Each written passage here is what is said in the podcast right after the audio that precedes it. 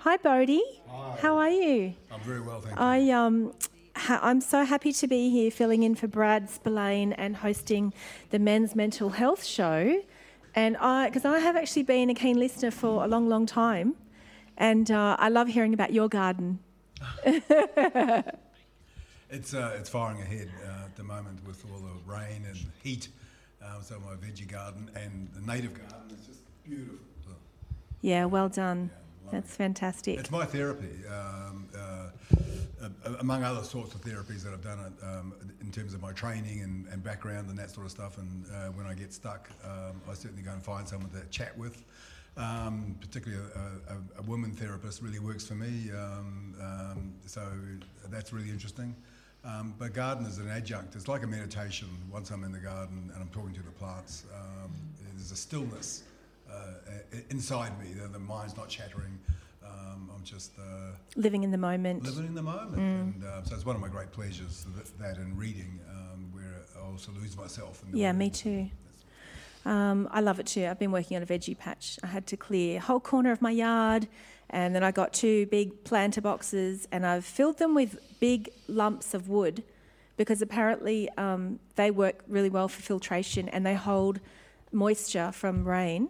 Yes. So I'm filling them with wood first, big chunks of firewood, uh, and um, then I'll get some soil delivered and start planting. So I'll have to, yeah, pick your brain later and see what what I should start planting. Yes.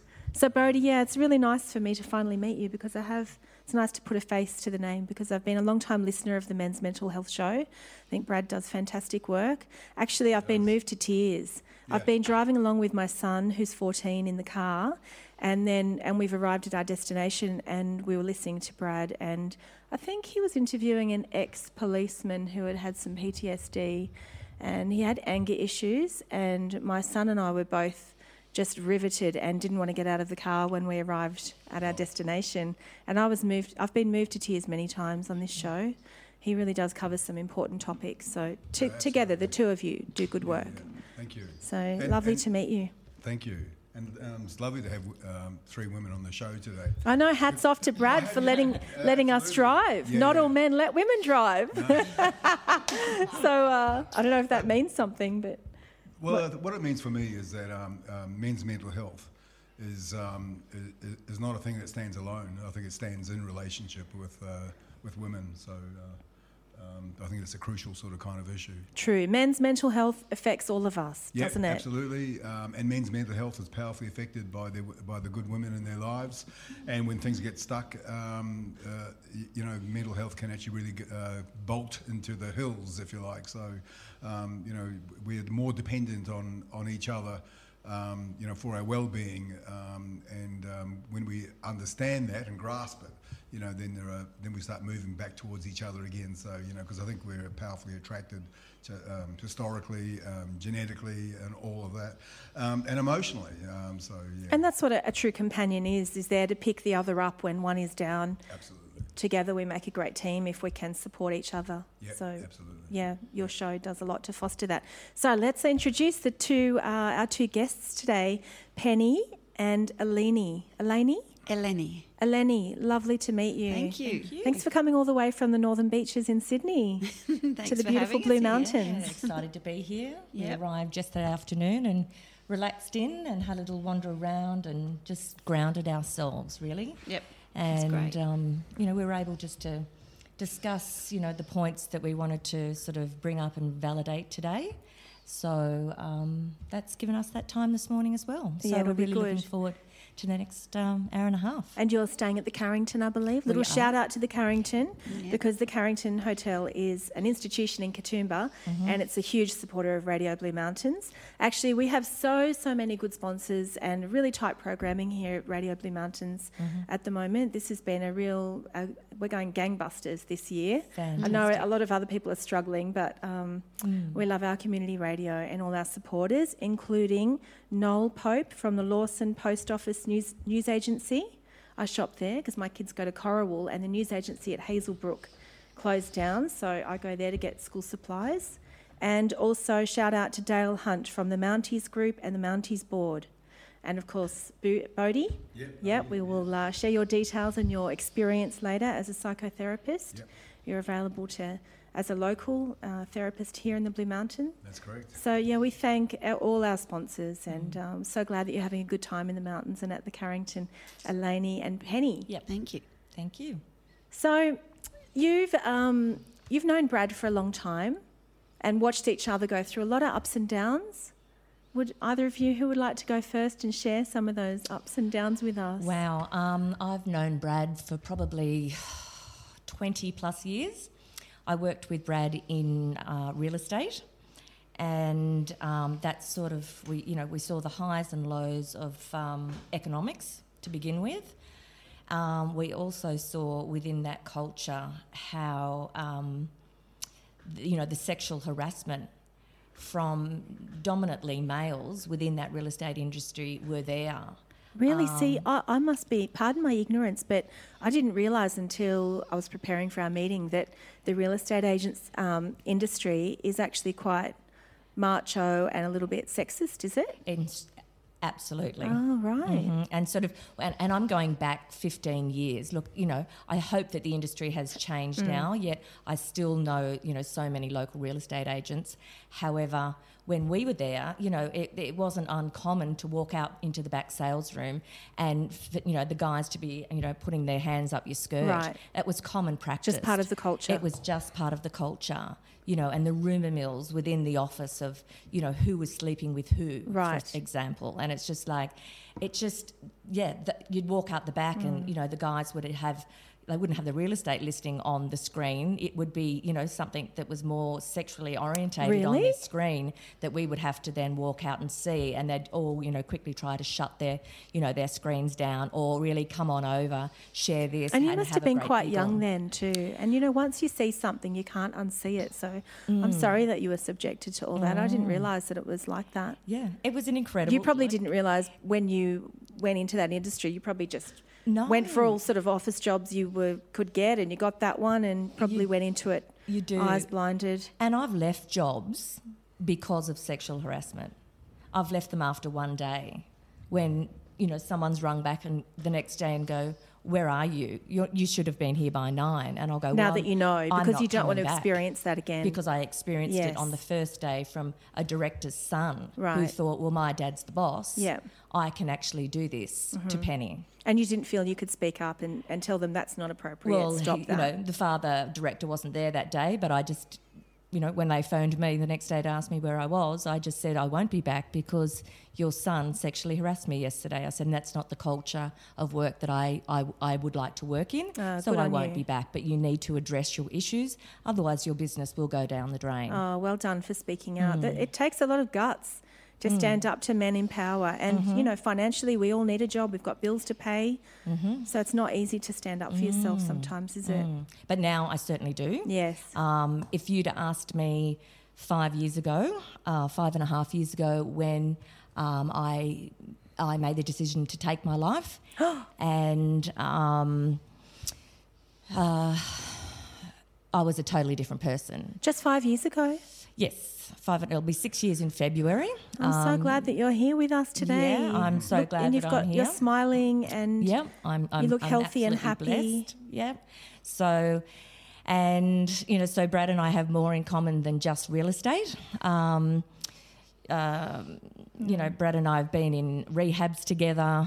Um, you know, we've we've we've had a long journey. We've had Right. a long history. right. Um, so, but now I'm a totally different person. I have the strength. I have the strength to stand up to anyone who mistreats me or berates me or doesn't have a basic human decency towards me. Mm-hmm. So I look at the balance of scales. We were just talking about that before we came on mm. air, and I have to have that balance. It's like a, a you know a, a set of scales in the court.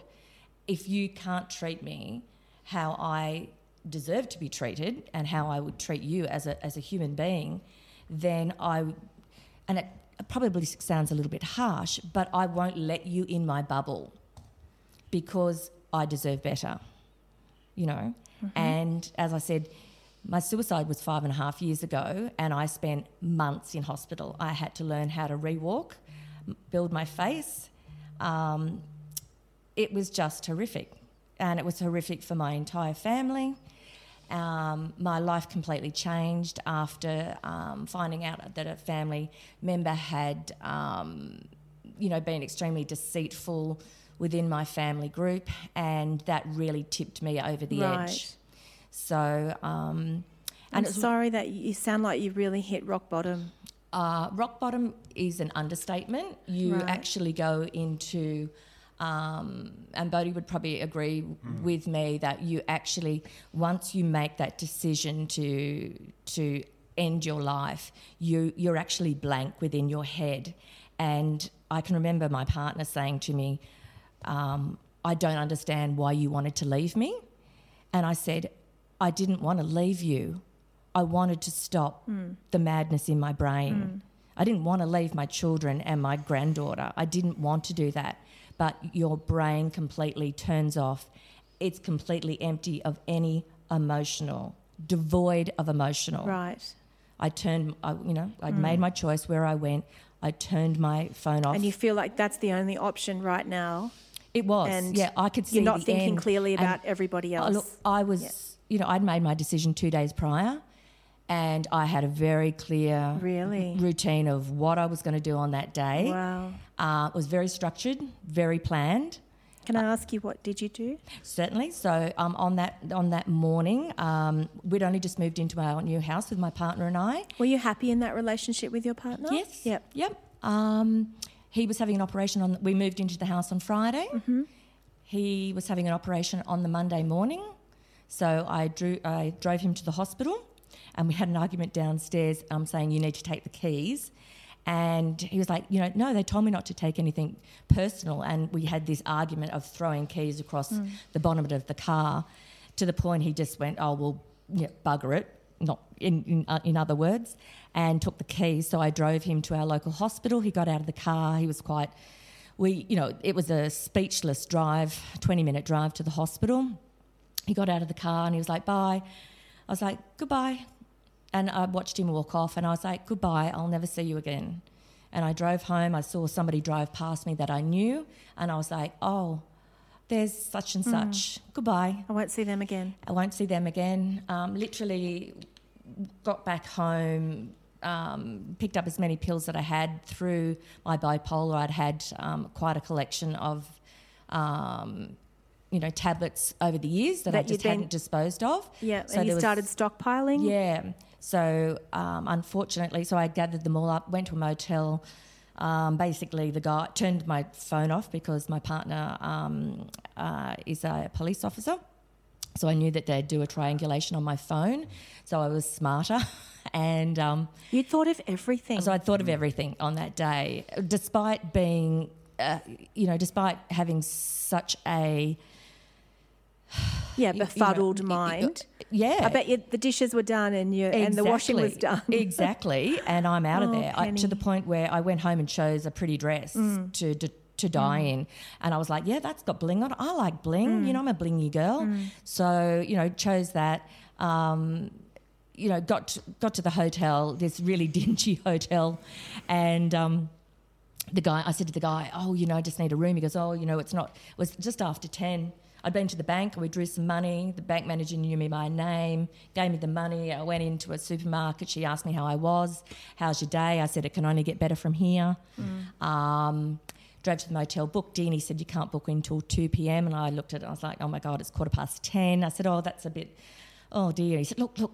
Give me 20 minutes, I'll get you a room. So within 20 minutes, I had a room, set myself all up. You were Um, dying to die. I was dying to die. So, and I knew that, you know, my partner was under an anaesthetic. It'd be about six hours before the hospital would ring me um, to say, come and collect him. Um, and by that time, I would have been very, very dead. Um, Did you think about how he would feel when he woke up and got the news? Or you just blanked that out of your mind? I blanked You just every- didn't go there. Everything blanked out of my mind. What I didn't want to do was um, take my own life in our new home Mm. of three days. I didn't want my partner to find me. So that's why I went to a motel. You were very considerate. very considerate, but probably not considerate of the housemaid that I Mm. presumed would have found my body. there were things that I did on that day in the hotel. I didn't realise that I walked out of the hotel room and sat in the bar for two hours and drank water. My partner told me that um, probably about a year ago. Um, and then in the last two years, I've started to have a few flashbacks of that day. Oh. So, to cut a long story short, I basically took, um, you know, approximately 600 tablets and drank some alcohol. I got in a shower, and um, which I didn't remember till uh, vague memories about a year ago, and when I passed out, I fell over the hob of the shower and smashed my face into the toilet bowl. And then I laid there for 11 hours. So the nurses from the hospital were ringing, obviously, mm. to say, um, you know, your partner's ready to be picked up. And, um, you know, then my partner started ringing, you know, where are you, Pen? You know, I'm ready to be picked up. He soon realised that I wasn't answering, and then he was concerned because of my behaviour that morning. He then rang a, another police officer um, to say, "Could you come and pick me? I'm not allowed to drive. I don't have a vehicle." And he was the other side of Sydney, so he he said to the hospital staff, "Oh, my mate's out the front, ready to go." He got got in a cab and came home. He then rang my children um, and my ex-husband, and um, was you know trying to find out you know where I was. Um, then they all he he even tried to report me missing and um, our local police station said, "Oh, she hasn't been gone long enough," which is, you know, is just such a fallacy. And you know, we talk about this. It doesn't matter if you've been missing, you know, an hour or 24 hours. It's just like if you've got a real concern, then you should be listed as a, you know, mm. as a mm. missing person. Um, so you know, they by late afternoon and nightfall, my kids were out looking for me. My partner, my ex-husband. My ex husband then found my car um, as he was driving home. He was looking in hotel car parks. He found my car and then told my partner, and um, him and the other police officer um, found my car and kicked the door in and then found me in the bathroom. Um, I, I, wasn't breathing. I didn't have a pulse. I was blue. They commenced CPR, and um, the paramedics arrived and in- intubated me, and I was put in um, um, I went to Royal North Shore and um, I was in a coma for a week on life support for a week. And um, they had no idea whether, you know, I would live or die. Um, I did ask my partner if they got to a point where they would had asked him whether we should turn off the machines, of which they hadn't. Thankfully, they didn't, because I wouldn't be here today mm. sharing my story and other things that I want to talk about today. And um, about a week later, um, they rang my partner, and my I'd wiggled my toes and my eyes blinked, and they said, "Look, really not sure what's happening a here." A week later. Um, and so they all rushed, and I woke up. Um, I, you know, I woke up gagging because I was, you know, intubated, and you know that I could hear the nurses saying, you know, just cough, which is to, you know, get the tubes out of your throat. And I remember opening my eyes, and and I thought oh bother, mm. in stronger words, I'm still here. Mm. And I, I looked to my partner, he was on my right hand side, and he was just crying, and my kids at the feet of my bed crying. And I was like, Who resuscitated me? And um, my partner said, I did. And I, I was so angry. I was so angry, you know, still very heavily drugged um, and then sort of dozed back off, you know, into just, you know, because they were. So I spent, you know, a few more days in ICU um, before, you know, I got out um, and went to a ward. And then I had a 24 hour guard on me the entire time that I was in Royal North Shore Hospital before I was transferred to East Wing in Manly, um, before I was then transferred to a private um, rehab of where um, my life changed. Okay.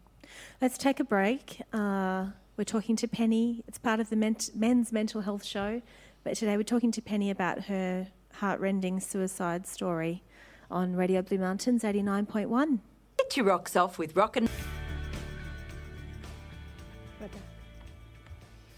This is Radio Blue Mountains, and we're having a pretty heart to heart chat with Penny Holbrook, talking about her suicide attempt and what she's done since then so Penny, that that was a really hard story to hear, and I'm sure it's hard to tell, even though you say you've told it quite a few times. I just was wondering before we move on, when did you switch from feeling like, oh damn, I'm still here, to okay, I'm I'm starting to feel happy to be alive again. Yep.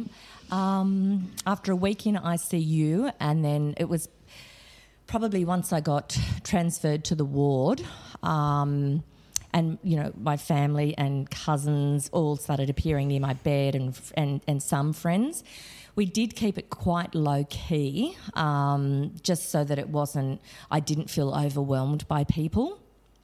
Um, the thing, the th- one of the things is is that unfortunately genetics is passed down. You know, so I do have bipolar, of which my mum had bipolar. Sorry, can when was when were you diagnosed with bipolar? How how long Oh. before your suicide attempt? Oh goodness, I was about 23. Okay. So 30 years ago, I'm 53 now. Okay. And when I was 23, my mum completed her suicide. When you were 23. So I lost my mum at 23. Um, And is that true, Boudi, that bipolar can be hereditary? Uh, yes, there is um, some, um, um, some, some evidence that it is handed on. Um, whether there's um, genetic activity that actually switches it on, or, or you know, there's, there's a big story in that, but the, there is uh, genetics certainly do play a part. They, they argue that it's not an automatic, uh, but if the right situations emerge, Right. um, that uh, res- that gene can um, uh, uh, uh, start to activate um, and bring that bring that th- those mental health characteristics in, into play. And I- Right. And I, was- I sort of wanted to sort of say that. Um, the, you know the power and control issues of the dominant male um, and being subordinate as a worker and then exposed to sexual harassment and that sort of stuff you know, it does infantilise, doesn't it? I mean, it's, it's such an assault on um, your own sort of inherent sense of self. And you could argue that that exposure to constant power and control by dominant males um, um, environmentally activated um, a gene uh, that had potential. Oh, Um, really? yeah, yeah. How fascinating. So environmental factors um, will, can can um, uh, cause a gene which is sitting in the background um, to, to actually um, fire start start. Wow, start I never up. knew this. Yeah. I So- knew so right. So if you've had a suicide, if your parents have felt had suicidal ideology, then it's possible that their offspring might have more of a propensity Yes, to suicide under certain circumstances. Absolutely. So it's well known that if there's suicide in the family that's been successful, um, it becomes an idea uh, Wow. that's, uh, that's a go-to. Okay. That's an option. Right. And that there's an eight times increased risk of actually uh, following the same pattern. Yes, I've heard Um, that eight yeah, times. yeah, That's absolutely. So, so, so, so that th- these are all sort of phenomenological facts that, that, that do exist in the literature. They are realities. Right. But it is such an interesting idea, isn't it? That um, that if uh, people had treated you well, you, you said I wanted decency, Mm. um, that that um, um, uh, bipolar may have been part of your excitability, but not necessarily um, something that that uh, started to distort your capacity to reason and to think and to live well in this world. And also, you said that you'd been bitterly betrayed by somebody. Somebody let you down, yeah. and Oh, that was the trigger for feeling was- like Yeah, Mm. yeah. I can't cope with this anymore. as. I've said it before, I felt I'd let my I, I felt like I'd failed as a mother. Mm-hmm. Um, I felt I'd failed as a grandmother. I felt like I'd failed as a wife. Right. I felt like I'd failed as an ex-wife. I felt like I'd failed to my partner, who, you know, Yep. uh, and possibly a new husband. So I just felt that there was absolutely nothing there. Mm-hmm. And the mm-hmm. bewildering thing when I looked back on it years later, I realised that my youngest daughter was 23 when I attempted my suicide, oh, and I was 23 mm-hmm. when my mother completed her mm-hmm. suicide. I, and it was years later, hmm. Brody, that I, I, I realised that and, and shocked myself to think, oh my goodness. It really you know, stops you in your tracks. It doesn't really, It? it, I just, I yeah. really just went, whoa, like the horse stopping. It's just like, that's incredible. I know what you mean because my mum suicided when I was 10.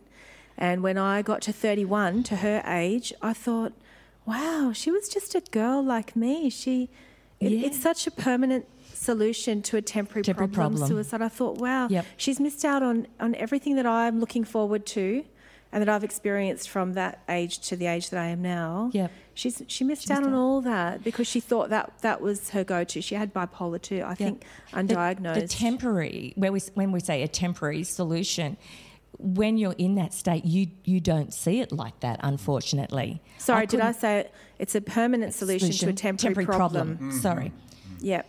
You you don't see that. No.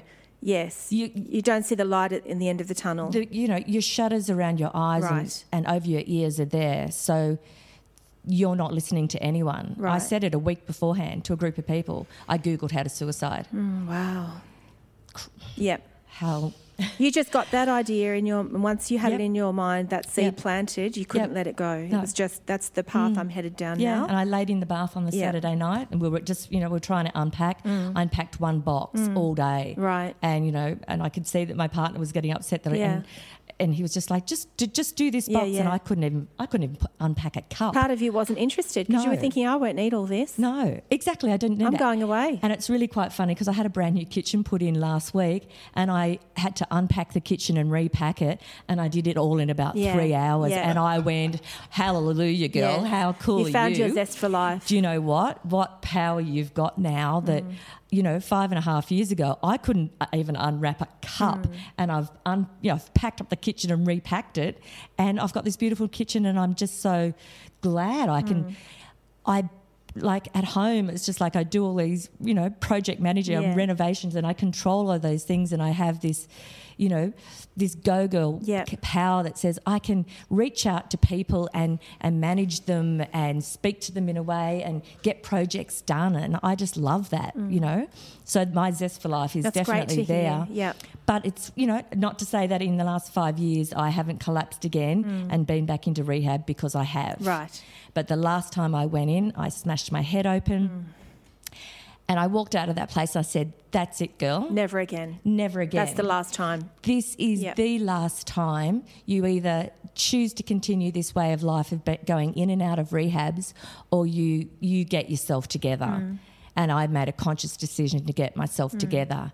And today, But it's not easy to shuck off those feelings of Oh, shame no. that you were feeling when you felt, felt felt like, you know, someone had betrayed you, and so then you felt like you let everyone else down because that Mm-hmm. happened within your sphere of influence. ma- I'm presuming, and so uh, how have you shucked off those feelings since then, and and not let you're determined to not let them get you down that low again. Mm-hmm. Mm. I, it, I put them in what I call file 13. great, you compartmentalised. it's a cup- You've yeah, dealt with them. Yeah, it's Yep. this little box up here. So I Yep. have dealt with them. Great. Um, you know, I've done a lot of therapy Mm-hmm. in between. Um, I practice a lot of mindfulness Mm-hmm. and meditation. Um, I give as much as my of my own time Mm-hmm. to any community that asks me to speak. Um, what I'm proud of in that time is, and I will never ever charge for my services. It's one thing that I believe that I give back to the community. Mm-hmm. If someone can hear my story and it saves one life, then I've then I've completed my job, mm. and I'm happy about that. You should be so proud of how So- far you've come. Oh, I am proud, and Yeah. sometimes I actually po- I don't post a lot, but sometimes I post every year my anniversary, and I'll put up the number that I am, and I'll say I'm five years older than I that I am. I Yes. should have ever ever been. So happy birth to me, Yes. happy birthday to me, Yes. and how wonderful I am, Yes. and um, you know everyone in the community sees that, and um, you know, and I'm like, it's so great because so many people come to me, and I'm not here to give advice. I'm here to listen to their story, Mm. and ju- purely just to listen because that, sometimes that's all someone needs. Yes. Um, I'll never give advice because what worked for me may not work Mm. for you. Right. But just sharing and Yes. listening can possibly save a life. Definitely. On what they're saying is whether we action something, Mm. depending upon the words that they actually say. If someone said to me, I'm going to kill myself, Mm. I would action at that point in time totally different from someone saying, just feeling a bit down at the moment, Pen. I'm Mm. Yes. struggling at work. You know, Yes. there's there's two diff- there's just two different there's two different ways to handle it. One is basically called triple O, and the other one is just sitting and listening. Yes. you know. So, Yeah. but you know, based on you know the mental health part of things, the other thing that I wanted to raise today was um, uh, a new um, initiative which is called um, the PACER Group. Which Yes, that's the Mobile Emergency Mental Health Response Program. yes, Because you've had obviously had a lot of support, family and friends and community programs that have helped you along the way, and this is one that's especially close to your heart. It is, um, obviously, because, you know, uh, my partner is a police officer. Um, so the PACER stands for Police, Ambulance and Clinical Early Response Program, and that's in collaboration with St Vincent's Hospital Mental Health Service. Right, and what do they do? So basically, what they do, um, they're actually only in five areas at the moment, which is Surry Hills, King's Cross, Sydney City Police Area Command, and St George. And then they will go nationally um, after the pilot program. It's been running for approximately eight, uh, sorry, well, six months roughly. So a clinical psychologist um, and a clinical nurse are assigned to a local area command. So when a mental health call comes in, depending upon the level of the conversation from the triple O call, is whether uh, a car is dispatched on its own or whether a car and a pacer car are dispatched at the same time. And are these volunteers that are, or are they um, paid professionals that are on profe- standby? They're paid professionals, Right, yeah, okay. and they're, as I say, they're assigned to a a particular police station. Right. So they belong to that command. Yep. At present, the service is run from an afternoon shift through to midnight, which is generally uh, the time where people will attempt to take their lives. But uh, they are actually hoping to increase it to a 24 hour, Mm-hmm. uh, seven days a week. It does run seven days a week, it's just not 24 hours Mm. at the moment. So So what happens if somebody puts in a distress call through Lifeline Mm-hmm. or something, and it, the police are alerted? Then they'll make the decision as to whether the, they can take a psychologist with them to go and Correct. help. Yep. So they will go in a separate car. They have a, a separate vehicle for the PACER um, team, and they would then, you know, go out, you know, And with the intervene. police, yeah, and Yes. intervene. Um, at that stage, you know, they it's basically doing a triage on the spot, Mm. so they can actually ascertain, um, you know. What needs to happen next? Whether they feel that you know the you know that it's not a patient at this stage, but the person of interest can possibly do something in the community, whether they're high risk, whether they need to be transferred immediately. Um, a decision is then made whether they needed to be like.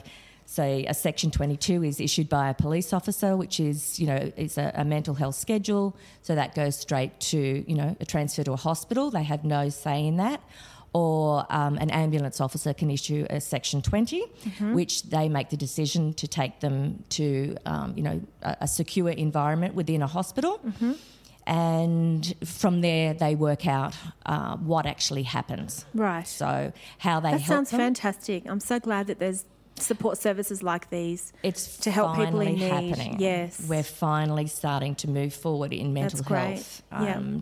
Instead of, I mean, the police force are a fantastic force, and I, I hope that their mental health training increases because Mm-hmm. it certainly does need to be increased. I've been in situations where I've had people in front of me, and unfortunately, I've had very young um, police officers. And basically, they've- they've just been sort of looking at their watch, rolling their eyes when I've been trying to, um, you know, Mm. Wait for a paramedic to arrive. They Yes. sort of like, oh, how long is this going to take? Right. So, not just the police force need um, further education in mental health. The nation Yes. needs, you know, further education in it. So, Fantastic. and we are finally starting Yep. to see that. Um, we're seeing it on the northern beaches, um, which, um, you know, we're, we're involved in, both Eleni and myself. And um, yep, people's suicide even in paradise. ah, It- that don't they? do. They That do. they do. It's sad but true. Mm. Where can people find out more information about this PACER program, Penny? Um, I will probably have to just send you some links, so Okay. um, I will mention that. We can Um, put them on our Facebook. You can page. actually, yeah. I'll send you. I'll send you a link. So it is available on the internet. If you Yes. look up PACER, P A C E R, Mm-hmm. um, and St Vincent's Hospital, you will find um, some information there. But Something's we can- coming up under New South Wales Health Okay. As well, so they must be big supports. Mm-hmm. Um, groundbreaking first responder and mental health program. Sounds like they're doing really good work informed by real time, acting as a secondary right. police response. Yep. Um, it's really great to see Mm. that I'm, I'm sure there has been a decline in incidents and So that's where um, what they'll do with this, with the, with the pilot. As I said, it's still like a pilot program in that sense that at six months and then again at twelve months, they will actually look at the figures of how many have presented, say, at St Vincent's Hospital's Yes. ED mental Right. health units. Um, how many came in through the calls of Triple O? How many presented Yes. themselves? Um, how many came in through ambulance? Um, so. If we're starting to see a reduction Yes. in admissions, then we know that this pacer is actually Yes. working. Great. Mm-hmm. So therefore, they will they'll put it nationally, which is what is exactly what we want Yes. to see. And you met our other guest, Eleni, through community mental health programs too. I did. So I was actually doing a, um, a community services um, TAFE course, Mm-hmm. and um, Eleni um, was there as a guest speaker, and um, she, you know, she was obviously talking about mental health and uh, an event that she was hosting, um, that she hosts every year called Behind the Smile, and um, our our lovely host Brad Spillane was going to be a key speaker, a guest Right. speaker at Eleni's show, and I, I was like, oh my goodness me. Um, I was like, Eleni, I know Brad. I've known Brad for 20, 25 years. So we, uh, you know, at the end of, you know, at, at the end of class, we sort of uh, pulled, you know, came aside and we, um, you know, introduced ourselves um, and, you know, had a chat and um, told her a bit about my story. And um, we've, um, it, from that moment on, um, Eleni and I were, you'd think we'd been best friends for 50 years. Like, we're just like glue that just stick together. That's nice. We bounce off each other. Um, when we're, you know, we all have our bad days and Mm. our good days. And we literally only have to just ring and go, I need to talk. Yes. it sounds, yeah, just Yeah. hearing a little bit of your story earlier, Eleni, it sounds like you've been through some hard times too. Yeah, I t- you never think that you're going to go through hard times. You know, you just go through every day. no, every it's day. not part of our life plan, is it? No, and you don't know that you're struggling because whatever you've experienced, I call it, I saw as my normal. Oh, so I didn't know that I was struggling uh-huh. until. What I- was your normal? Could you tell us what that looked like? Uh, It's a big story.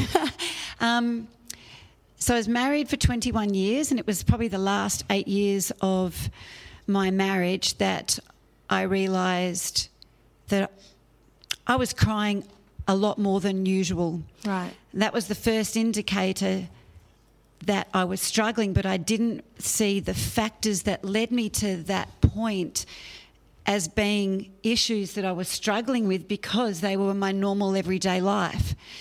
Um, and I didn't know that I was diag- that I was struggling with depression.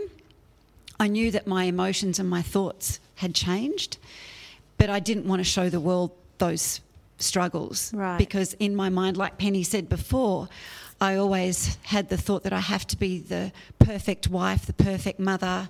Um, I was a teacher, you know, be the perfect teacher. Everything had to, from my thinking from a young, from a teenager, was that unless you perform, you are not loved. So I was, and again, I didn't know that thought pattern from my teenage years carried on for decades, but it directed the way I thought and behaved. Right. So, So you had um, very high expectations for yourself. yeah, Yeah. Because I had this false belief that unless I was a good enough daughter, I would not be loved. Right. Um, in my late teens, I suffered from anorexia, and it was nothing to do with body image at all. It was this idea of unless I perform, I won't be loved. Right. I don't know if you've seen the movie My Big Fat Greek Wedding. Yes.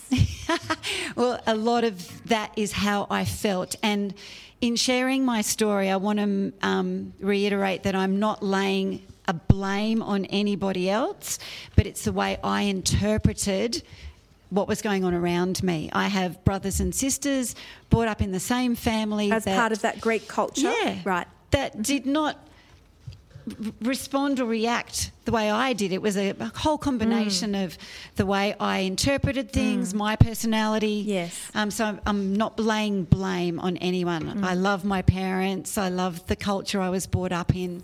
Um, but at in those moments, as a growing teenager, and my brain development and my personality is is how I interpret it and re- reacted rather than learning how to respond. So. Um, Dad's classic line every time I asked to do something was subjects closed, don't want to talk about it. So I never learned to talk about how I was feeling. I was frightened to express how I was feeling, and that grew. I grew with that into my adulthood and It's- into you my know, marriage. It's really timely that you mentioned that because we went on a big overnight hike with friends and my family on the weekend from Mount Victoria to Pierce's Pass on the Mm. Bells Line of Road. It was tough. And uh, anyway, my husband was really struggling yesterday, Sunday, because it was so hot Mm. and we had to walk up those walls. It was like 12 kilometres and it was really hard going. Anyway, he was hours behind everyone else, and I had to send some paramedics down to go and check that he was okay. No. And um, anyway, he was telling me th- about things they talked about later, and um, one of the guys, he's got older children, and as they walked and talked slowly, uh, he said, with your daughter, don't be afraid to argue with her. It's, it, I know you want to have a peaceful haven at home, but girls need girls need to know that they can speak up mm-hmm. and learn to articulate their feelings and learn to be heard and, and need to be listened to. Mm. And they need to practice that with you with their dad Yeah. and in the in the family at home. So don't mm. shut her down because our, our little girl's only 12 Yeah. and and it was just such good timely advice to you know we're not we don't always need to keep the peace and the status quo because that's how a lot of women find themselves Yeah. in these unhealthy toxic relationships mm. and they're not they don't feel free to be able to speak their mind or don't know how to articulate their feelings No. so just what you said then reminded me of Yeah. yeah, this So- chat that my husband had with one of the guys who went to rescue him on this bushwalk And I think in those early years, if you don't learn how to express your feelings, you mm. just don't.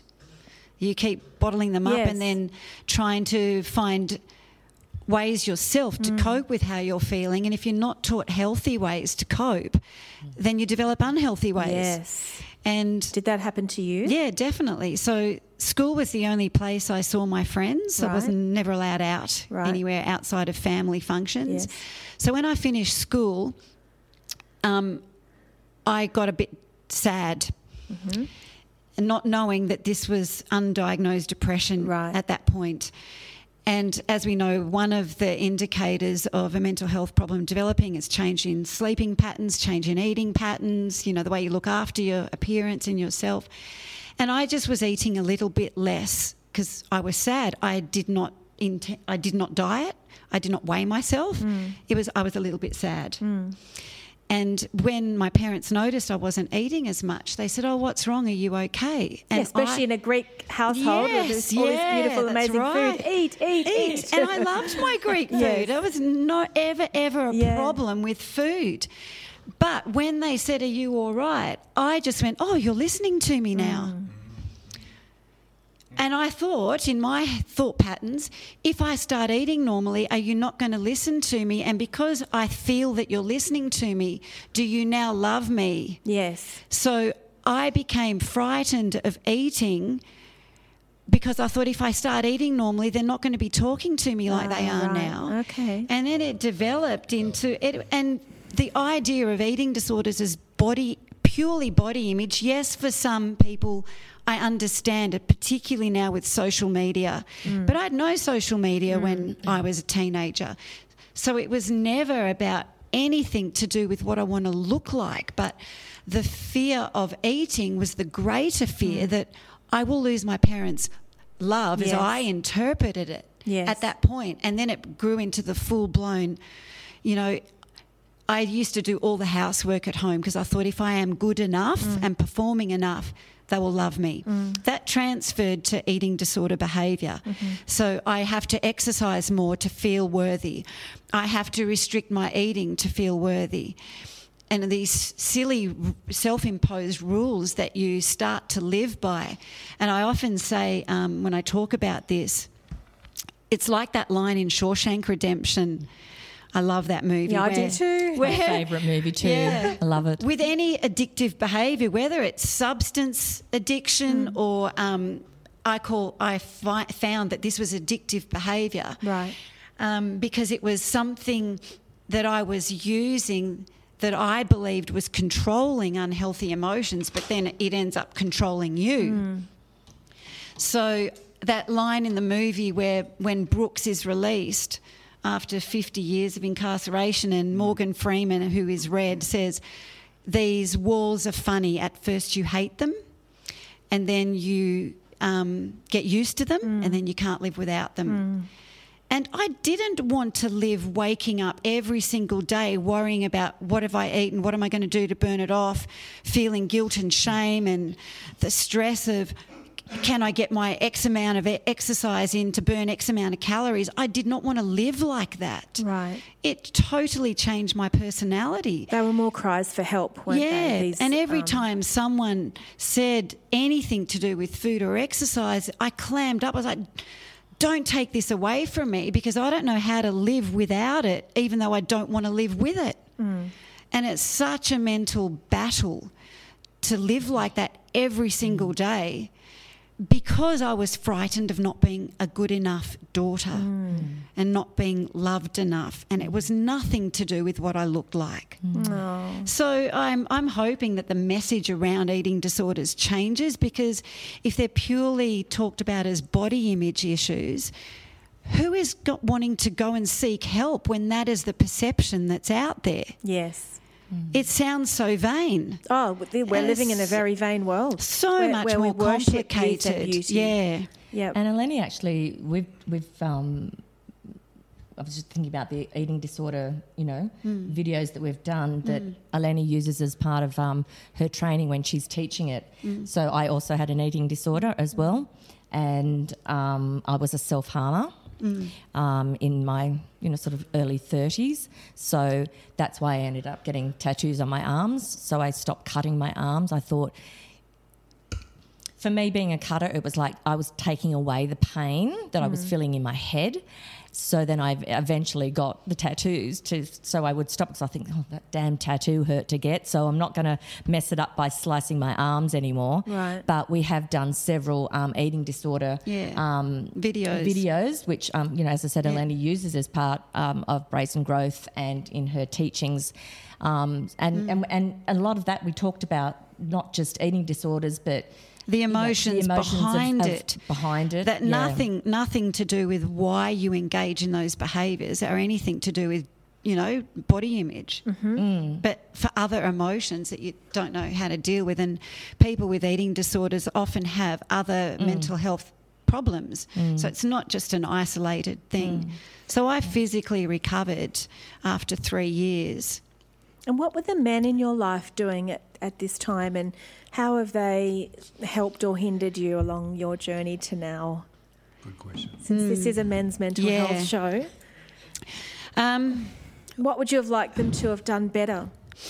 at that point, I didn't have a lot of men in my life other than my brothers and my dad. Right. I didn't have a. I did have one boyfriend um, while I was unwell with anorexia, and when I made. I was about to be admitted to hospital, and I, I would, that frightened me, and I, I said I can't go out with you anymore. I have to get myself right. Mm-hmm. And I remember he made a comment and said, I don't want you to get better because I can control you this way. Yeah. Mm. Yeah. Wow. And a big part of the eating disorder for me was control of what I thought I could control that no one else could control for me. So that was, I, I just went, no. And, um, you know, made a conscious effort to, to try and beat this thing. That, that's such a powerful insight. Yeah. Eleni. Yeah. Um, and that uh, um, that at some level, um, us men have to wrestle with um, our difficulty about uh, um, enjoying our women's aliveness. Mm. Um, that actually our superiority or illusion of superiority is based on the suffering sort of woman in our life that we've got to look after. Yep. Um, and that was actually um, killing off your creativity and your own um, um, powerful immersion in, in living. So it's a powerful insight. Yeah. And I, think, I sort of want to challenge men to actually think about um, how much control do they really, um, you know, do, do they play with or exert in real times or have some idea of that my job is to look after the little lady because she really can't look after herself.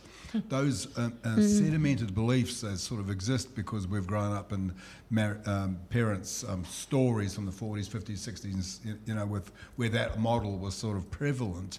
Um, you know, they still linger on those little germs, those little memes, those little sort of uh, uh, conflictual thoughts. So um, I, I love what you just said. Very powerful insight.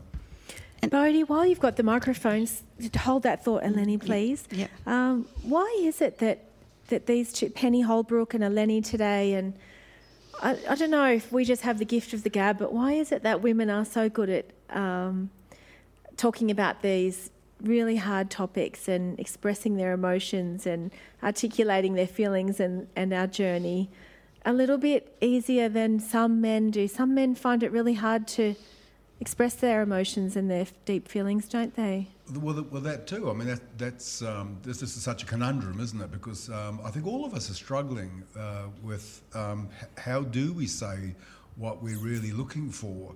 Um, you know, when El- Eleni was talking about, actually, it wasn't about body image. Actually, what I was really hungry for was love, uh, acknowledgement, Yeah. um, validation, um, see me. Um, and, um, you know, I love that reminder again of um, all of us are hungry for uh, being held, um, um, uh, being loved, uh, being uh, treated respectfully, um, uh, th- um, and, and being enjoyed. Uh, um, so I think that's a universal. Yes. Um, and, and, and, we, and we're missing the mark powerfully, uh, often in our conversations between men and women. Uh, and, um, and well, I, I see it in my practice all the time that, that these struggles show up. We can't even explore conflict in a way that is actually an exploration. It's always a struggle, an arm wrestle. Um, you did this and you did that. It's a, it's a game of unrelenting table tennis rather than going, oh, gee, I really want to know how you got there. Um, and um, and it becoming an exploration not to say you're doing it wrong, um, but to get closer. The whole point is about how can we get closer. yes. Yeah, it's about intimacy, the dance of intimacy. So I think, yeah, what's what's illuminating for me is that both men and women are also at times struggle with being able to say what's truthfully there, Right. Um, without being held accountable. I feel Yes. sad right now, but you shouldn't be sad. Yeah, You know, because often in the heat of the response? moment, Yeah. we're busy defending ourselves. Yeah, I actually Yes. love. I, love- I don't love it. I actually despise it.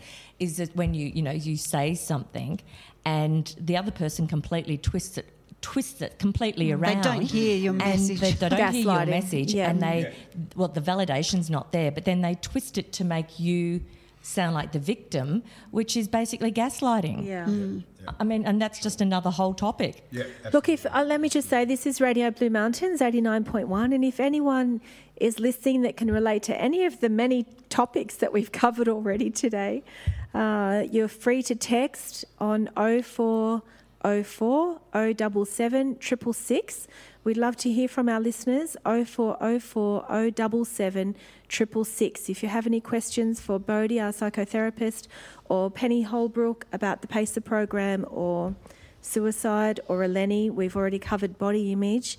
And uh, Lenny, there's something I'm dying to ask you about too. I have another just before you ask Yes, that question, so you hold that one. Okay. well, you asked about the men in my life, and yeah. this was not any any men I know, Mm. but something I know that influenced um, as I was struggling. Mm. In the very complicated mix of anorexia, when I would walk along the main road with a girlfriend, um, the the wolf whistles that you would get, Mm-hmm. Even when you walk past construction site, that fed into the unhealthy thoughts of um, I know that my behaviours now are affecting the way I look. So these um, occurrences reinforced the unhealthy thoughts of I am valued for the way that I look Yes. and the way that I perform. And unconsciously, I know that impacted and impacted um, the rest of my life and into my marriage, where I f- was feeling that I am only loved for the amount of housework that I do and for sex. I don't know if I'm valued for who I am. Yes. And that's sort of the start of the rest of my story. Yeah, I think um, men on construction sites now. I think they're aware of of you know that it, how it makes us feel. Yeah. That's because And there's the- women on construction Yeah, sites. that's right. Yeah. I think that's why yeah, it's and there's a probably word for it: objectification. you know, we're not Yeah. we're not just Yeah. something. We're not just items of decoration. So mm. and we do have a brain and lots Yeah, of other things exactly. to offer Yeah. besides yes, body image or mm. skills in the kitchen or whatever it might be. Exactly. Yeah. Take that 1950s apron off. I Yes. Right. exactly. Yeah. Put on your hard hat. Yeah, that's Yeah. right. Um, so, Eleni, how did you how did you end up in prison? Okay, so those unhealthy thought patterns and false beliefs that I had from my teenage years, not realizing that I was still living with those, even though the anorexia ha- had gone and I'd physically recovered. I didn't have psychological help in my 20s for that illness. So those thought patterns were still there. You're unworthy un- and you're not valued unless Yes. you perform, Yes. unless you do this, this, and this. Your your worth is based on, Yeah. you know, all these other. Which means you didn't have very high standards when you partnered up with somebody. no, and because I, anybody that would love you will Yep. do. and I had low self worth. Yes. And mm, um, as I said, I was married for 21 years, and in the last eight years of that marriage, um, all the unhealthy thoughts returned because of a lot of control that I was experiencing Right. from my ex husband. And he's a great dad, great family man, and, you know, I loved him. Um, but as soon as the children were old enough for me to be in, to be independent of me, and I went back to work, is when I noticed um, the controlling behaviours come out. Can I ask, uh, was he Greek? No. Oh, I only ask that. I don't. I'm not trying to stereotype, but sometimes because my husband's Maltese Italian, Mm. and we've been through issues like that too. I've been married since I was 18, so Yep. nearly 30 years next year, and what they sometimes Mediterranean men uh, interpret as looking after you Mm. Yep. can sometimes blur into controlling or possessive Yes. behaviour that we've had to work through. Uh, that's the only reason I Yeah. asked, but. And anyway. again, I don't want to lay blame on anyone No. here, but this was just my story. Yeah. And again, I didn't know how to articulate Yes. what I was feeling because I didn't. you'd been shut I, down. I'd never Yes, learnt. yes. So I would clam up and not know how to express what I was, how I was feeling. So I never had a girls' night out in the 21 years I was married. Mm. I started going back to work and loved my job and would come back and talk about, you know, how excited I was about something that happened Yeah. and it was, you know, don't want to hear about what you're doing at work. Mm. Stop stop talking to me about that. Just everything that I felt was me. Yeah, because you're refinding your own identity Yeah. again and getting little feelings of independence and, Yeah. and you have a little bit more power now. You're earning your own money, Yeah. right? Um, it was just shut down. I loved singing, and it was like I was slammed for for doing the things that I loved doing. But instead of speaking up or knowing how to speak up, I just started thinking you're a bad wife Yes. and you're a bad mother. Right. Because the man who is your husband Mm. does not like the things that you're doing. And so I just started shutting down and not realizing that I was depressed Oh. and was diagnosed with severe clinical depression. Um, and then I ended up, What was his response to that? um, it's your problem. Right. It's your problem. Oh. And he, when I was placed on medication and tried, my the first thing my psychologist tried to get me to do was to talk to him about what I was feeling. And I was so scared, always scared of the other person's reaction. Right. So she actually wrote out for me a paragraph, word for word, this is what you are to say. Uh-huh. And I practiced and practiced and practiced. And then one night I said, okay, this is it. So I knew word for word what I was to say. And I built myself up and I blurt, I said it. And the response was, oh, just up your medication, it'll all get better. Mm-hmm. Mm. And I thought, oh, it took so much effort to be not frightened to speak up. And that was the response. So I just went further downhill Yes. and we separated. Um, and it, we had two sessions with a, a psychologist together, a marriage counsellor together, nine months after we separated. And in that last eight years, I felt I'm, he doesn't love who I am. He loves me because of the housework work and sex. And this is where I didn't know, am I just imagining this or is it real? Mm. And in one set, the second session, he was asked t- two questions with me sitting there. And the first one was, What do you understand of your wife? And he said, I don't know. I only know when she's around, the house runs smoothly. and I went, Oh, that was a blow after 21 years. Yes. Second question What do you miss of your wife? I miss seeing her naked. Mm. And that was when I just went right downhill, and Yeah. eight weeks let, later, I offended. Right. Yeah. Oh, I'm so sorry you went through all that. Yeah, You- it was just. I can imagine how you must have felt so demeaned and small and worthless sitting there hearing that. Mm. And then that led you to make some poor decisions yeah, soon just after. made a series of were. poor decisions. Again, trying to uh, create some value in myself. Yes. Wrong, very wrong way of thinking, but I've, I was totally worthless. I felt I was totally worthless. Oh. So the poor decisions were based around that. Um, and I was arrested four and a half years later. Okay. was that a really stressful four and a half years when Um, oh, that yeah, was going to in- trial and yeah. there was co- court, you know, hearings and things? In that four and a half years, uh, I never told a soul. Ah. Um, so that's when I had very strong suicidal ideation because the amount of shame. Oh, and the guilt. pressure of that burden. That Yeah, I felt. Um, so it was really hard, but it was the thought of my children that stopped me from Mm. Right. taking my life. So when I was arrested, it was, oh my gosh, I've always portrayed that I am this or have to be this perfect person, and now I'm arrested, mm. and I don't know how I'm going to cope with facing this mm. because I've always felt that I've been the perfect wife, the mm. perfect mother. How am I going to get through this?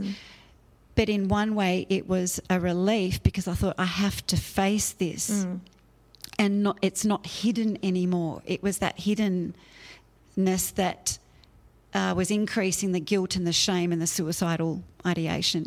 To me, that shows you've got a real inner strength of character because you were like, okay, this shit got real, and now I need to face this and work out a way forward. I didn't know how I was going to do it because I hadn't discussed what happened with anybody. And I was, um, my lawyer said, I recommend you see a forensic psychologist. And that was the best thing that ever happened. What's a forensic psychologist? So they are specially trained to um, treat people that are going through the court systems and Okay. for various offences and, and crimes. Um, to again un, to dig through the underlying reasons for the offence. Right. But that's good And- that they provide that service.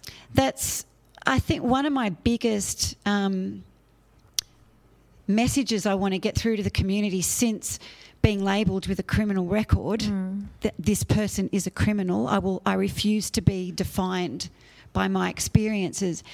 Is that um, people only see the the offence, you have a criminal record. Mm. They don't look at the trauma before Yes. or the thought patterns before. Or the potential in the future. Or yeah, or the potential in the future. They just say, "Wow, that person's got a record." yes. Um, so for people to see the human behind the offence, Yes. as how my psychologist, my forensic psychologist terms it, is what I hope the community starts opening up. There is for many people, and seventy-seven percent of women incarcerated have had a history of mental health problems. 25% have acquired brain injury. Over 70% have had an abusive relationship. Over 70% have experienced domestic violence and end up um, with a criminal record. And people don't see that trauma before. Right.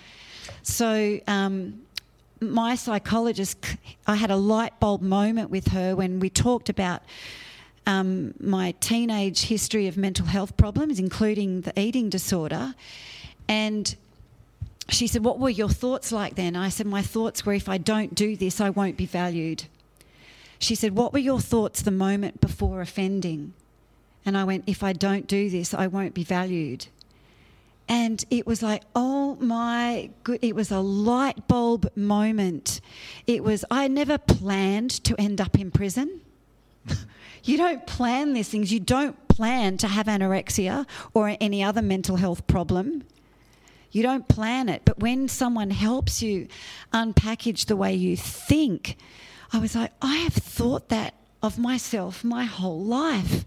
And it was that was the first light bulb moment. And I mm. went, why did I not get help early on and not live for decades with this thought pattern of myself? What stops people, Boudi, from um, recognising these symptoms earlier? Oh, that's a great question. Um, I think it's one of the ex- existential questions. Um, you know, why are we fascinated by space exploration um, and um, spend inordinate amounts of money on um, on science and, and the latest gadgets and all that sort of stuff and manufacturing? For um, why don't we actually spend more money in developing expressiveness and and and the literacy about our psychology? Um, and um, and really, uh, uh, you, you know, make that the dominant sort of kind of um, ge- um, aspect of the human journey um, that we that we understand ourselves, we understand Yeah.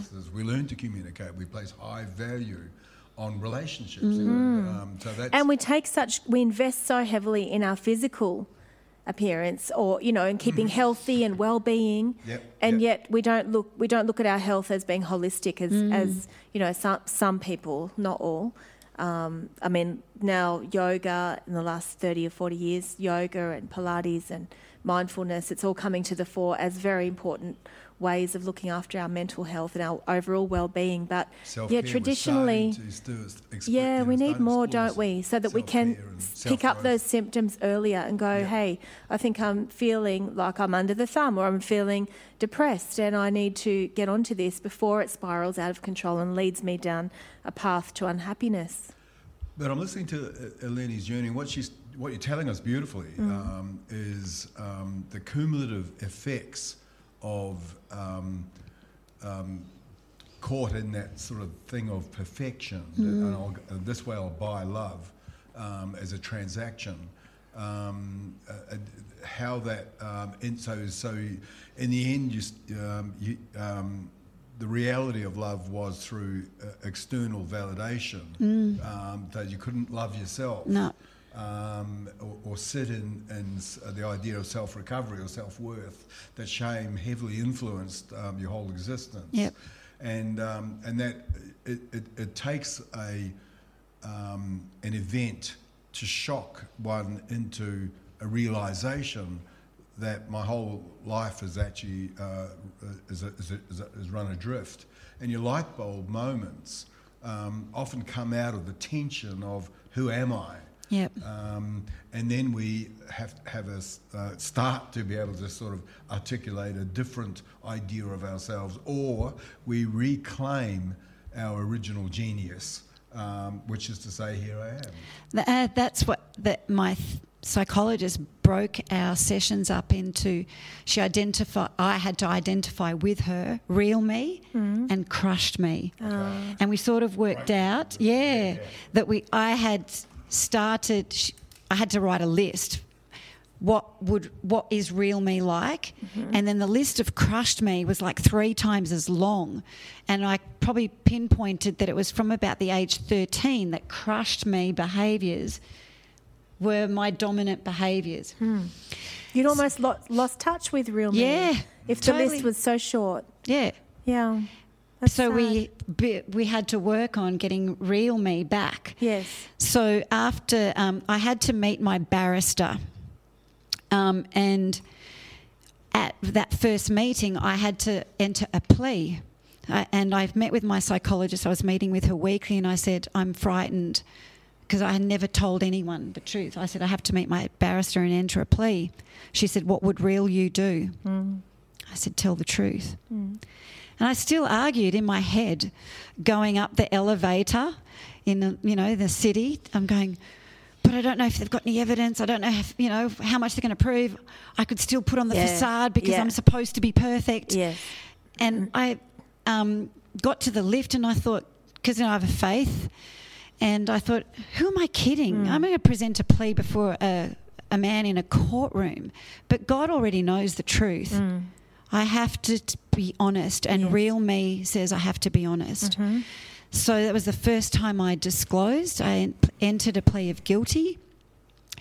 And as hard as it was to do that, because of the mentality of you have to portray a sense of Oh, yeah. perfection, I it was such a release, mm. and um, came back to my psych, and she said, I said, okay, now I know I have to tell my family, my children, mm. My parents. She said, how are you going to do that? I said.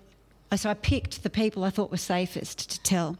So I first told my brothers, and they were the fir- their response was, "You're our sister. We know the state you are in. We love you." Were they shocked? I bet you'd No. hardly had a speeding fine before you no, did this never, wrong never, thing. never.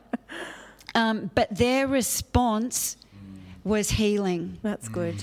So that gave me strength to then tell my children. That's because you showed your vulnerability. Yeah. You put your, you went out on that limb, which takes such guts, Oh, and so said, scary. "I've done the wrong thing. I've done a really bad thing." Yeah.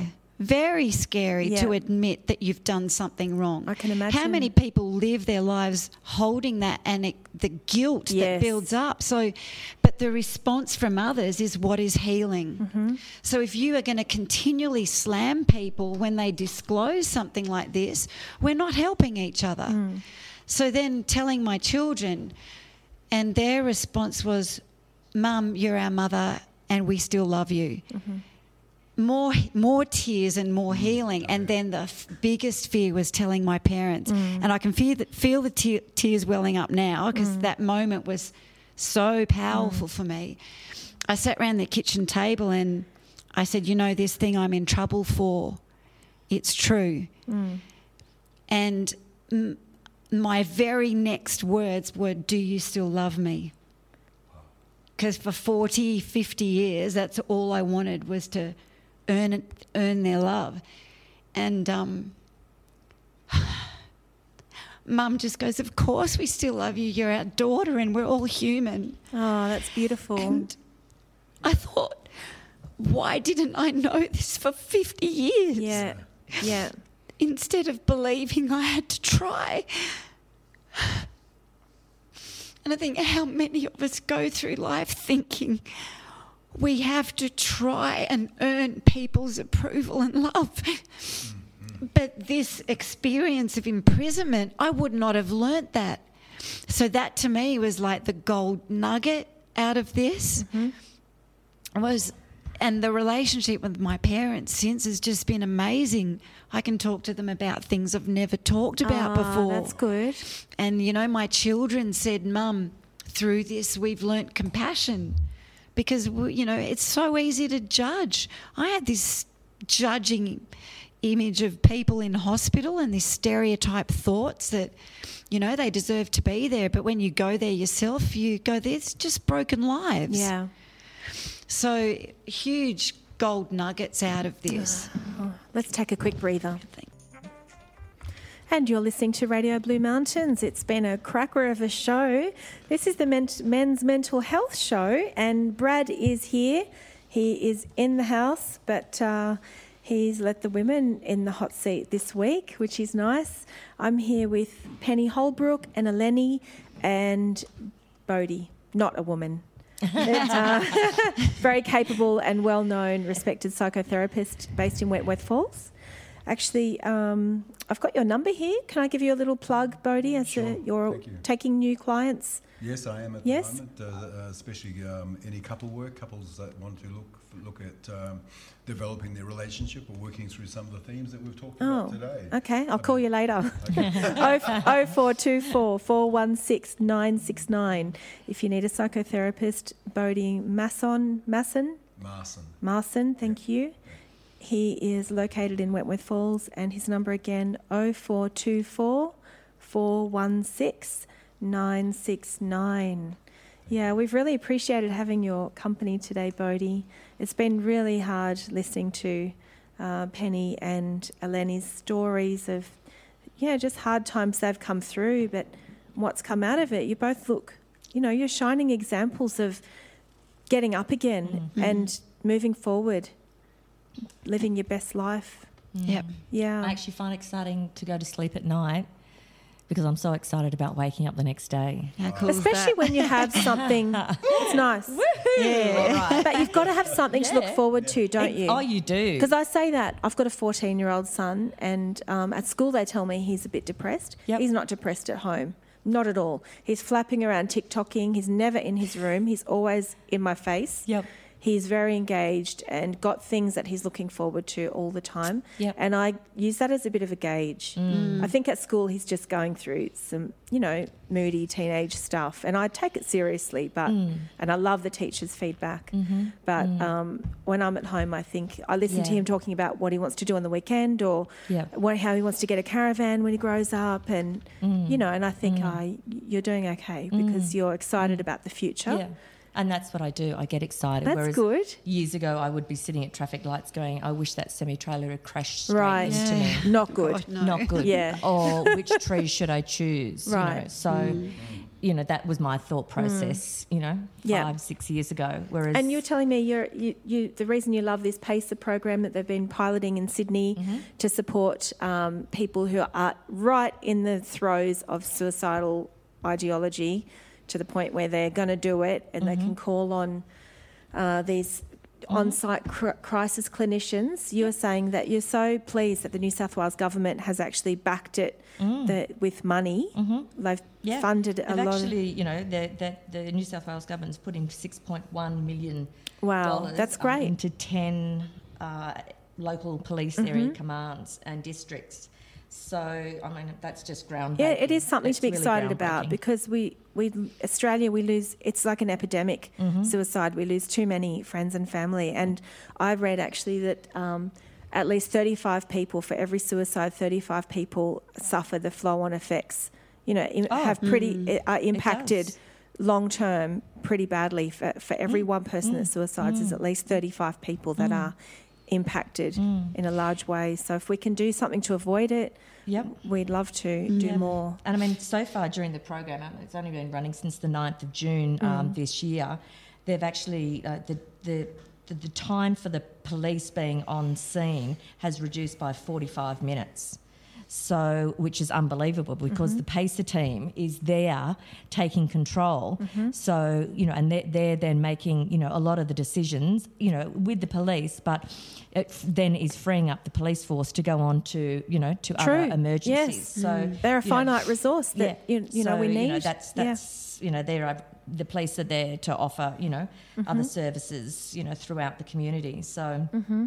um, Eleni, I'm sorry that you uh, we brought you to tears earlier. You when you had to retell. Oh, I'm just keeping it real, and uh, I think a lot of the time when we don't feel we can show our tears is another danger of bottling things up. So I, I don't apologise, but I know that, that that point always, yeah, brings the tears Oh, on. Thank you for sharing Yeah. your vulnerability with us. That's welcome. So, what was life like in prison?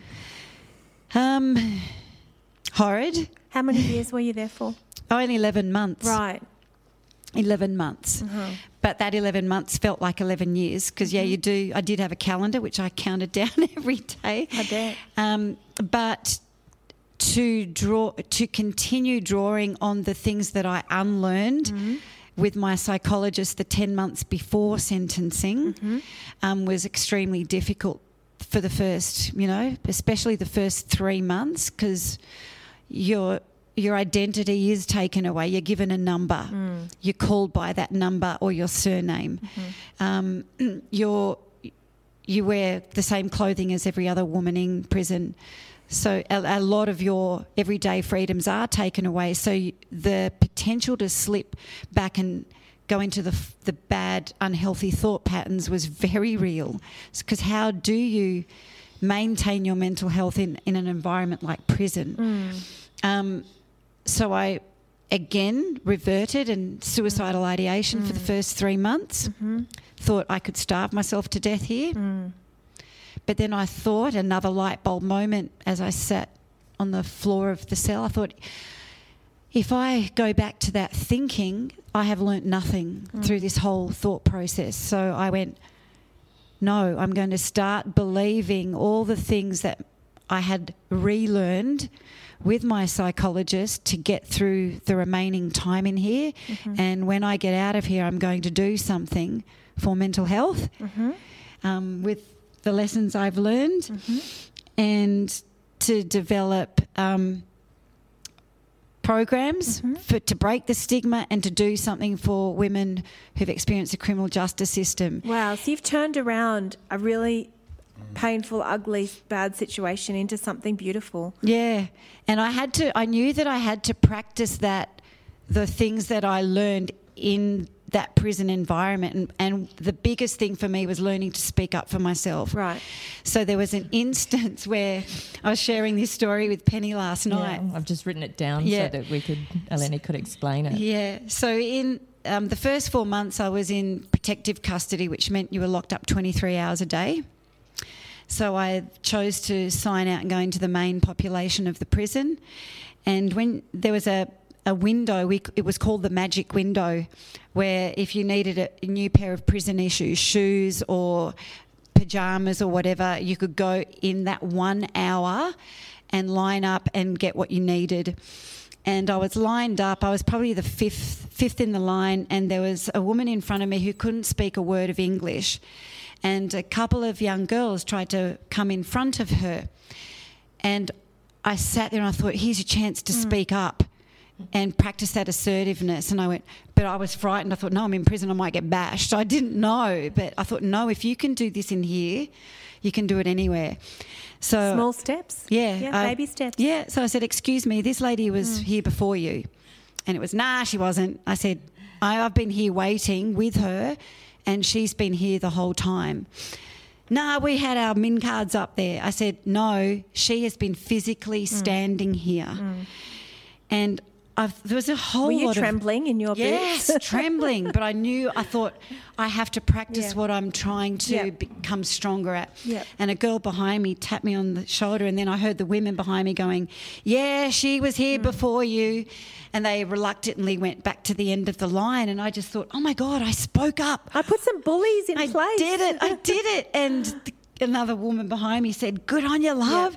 And I just went, I did something Yeah. for my whole Yeah. life. A I've- I was win. frightened to do. Yes. But for me, it was huge. Yes. So I started, I you know, looked after my mental health by keeping a routine. Hmm. I woke up and did an exercise routine, and you know, there's no weights. I don't know what you see on TV, but a whole lot of you know body weight stuff and empty bottles of water, and I kept a routine of exercise, appropriate exercise, because I knew I'd started dealing with the underlying issues, so it was not inappropriate Yes. amounts of exercise. Um, prison food is there's no healthy food in prison. There's no fresh. The only thing you got fresh was apples or bananas. No fresh vegetables. So, Oh. again, that mental battle that was tied in that could easily pull me back into unhealthy behaviours. I had to fight constantly every single day. So I ate the best I could with the food I bought on buy ups, which was there was a set, set shopping list every week, a lot of unhealthy food on there. Mm. Um, so there's a lot of things within prisons that need to change Yes. if they really want to help people's Mm-hmm. mental health coming down to the basics that we have in the community about, you know, you eat well, you exercise to improve your mental health mm-hmm. and your physical health. We need that in our prisons. Yeah. Because how are we supposed to change people's view of mm-hmm. themselves if those things are not there? So I, you know, bought tins of tuna and mi- microwave brown rice to eat as best I could in there, but to constantly remind me of the things that I learnt with my mm-hmm. psychologist and also the the visits that I got from my family, my friends, um, the cards that people wrote, mm. colleagues that came to visit me, was that we love you no matter mm. what. Oh, that's beautiful. And that is what strengthened me and and continued the healing that I had to do and then helped me love who I was. Mm.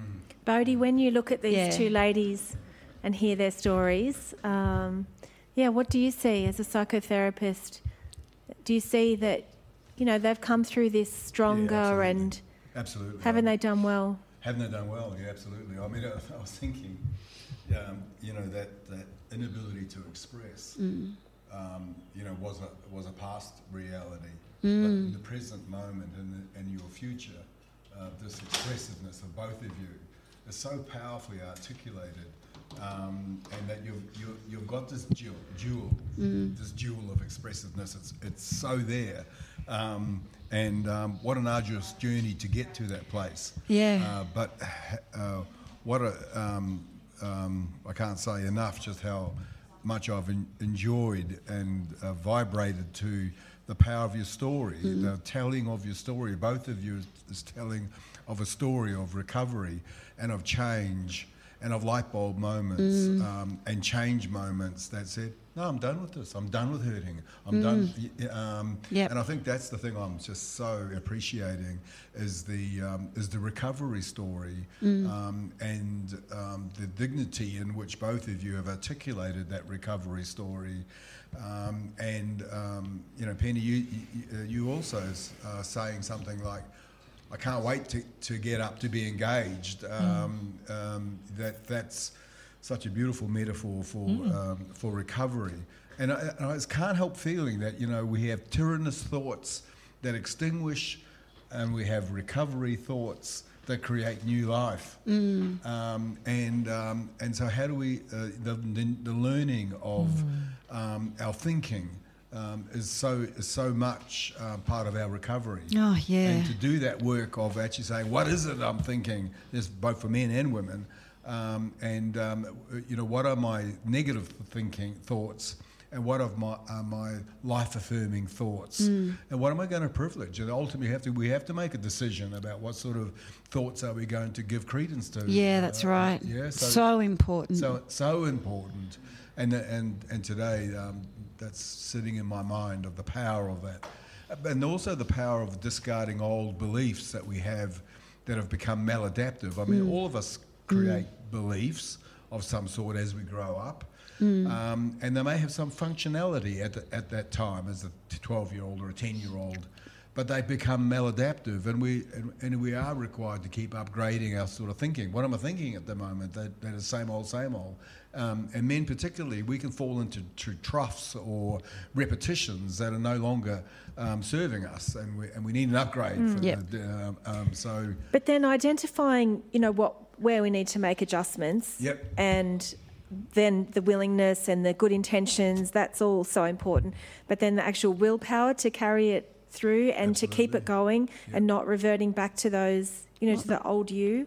well, that's why I think that's we need to so drop the shame of getting help from a Yes. professional. Yes. Because I couldn't have done it without someone else helping me see those because you don't see yourself. That's true. That's true. I, I, yeah, I wish I had a um, fantastic psychologist 20 years ago. She moved down to Huskisson.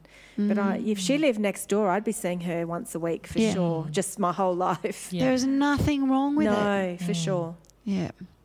Well, well done, ladies. I'm really pleased that I've met you today, and thank you for sharing your story. Penny Holbrook and Eleni Thank and you. Boudi, thanks for coming in.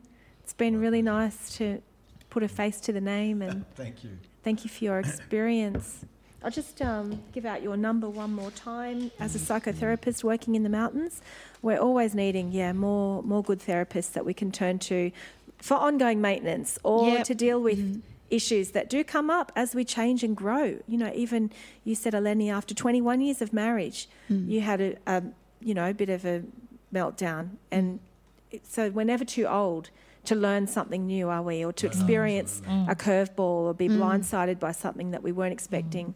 So we, we need good people in our support network. Yes. So Boudi, your number is 0424 416 969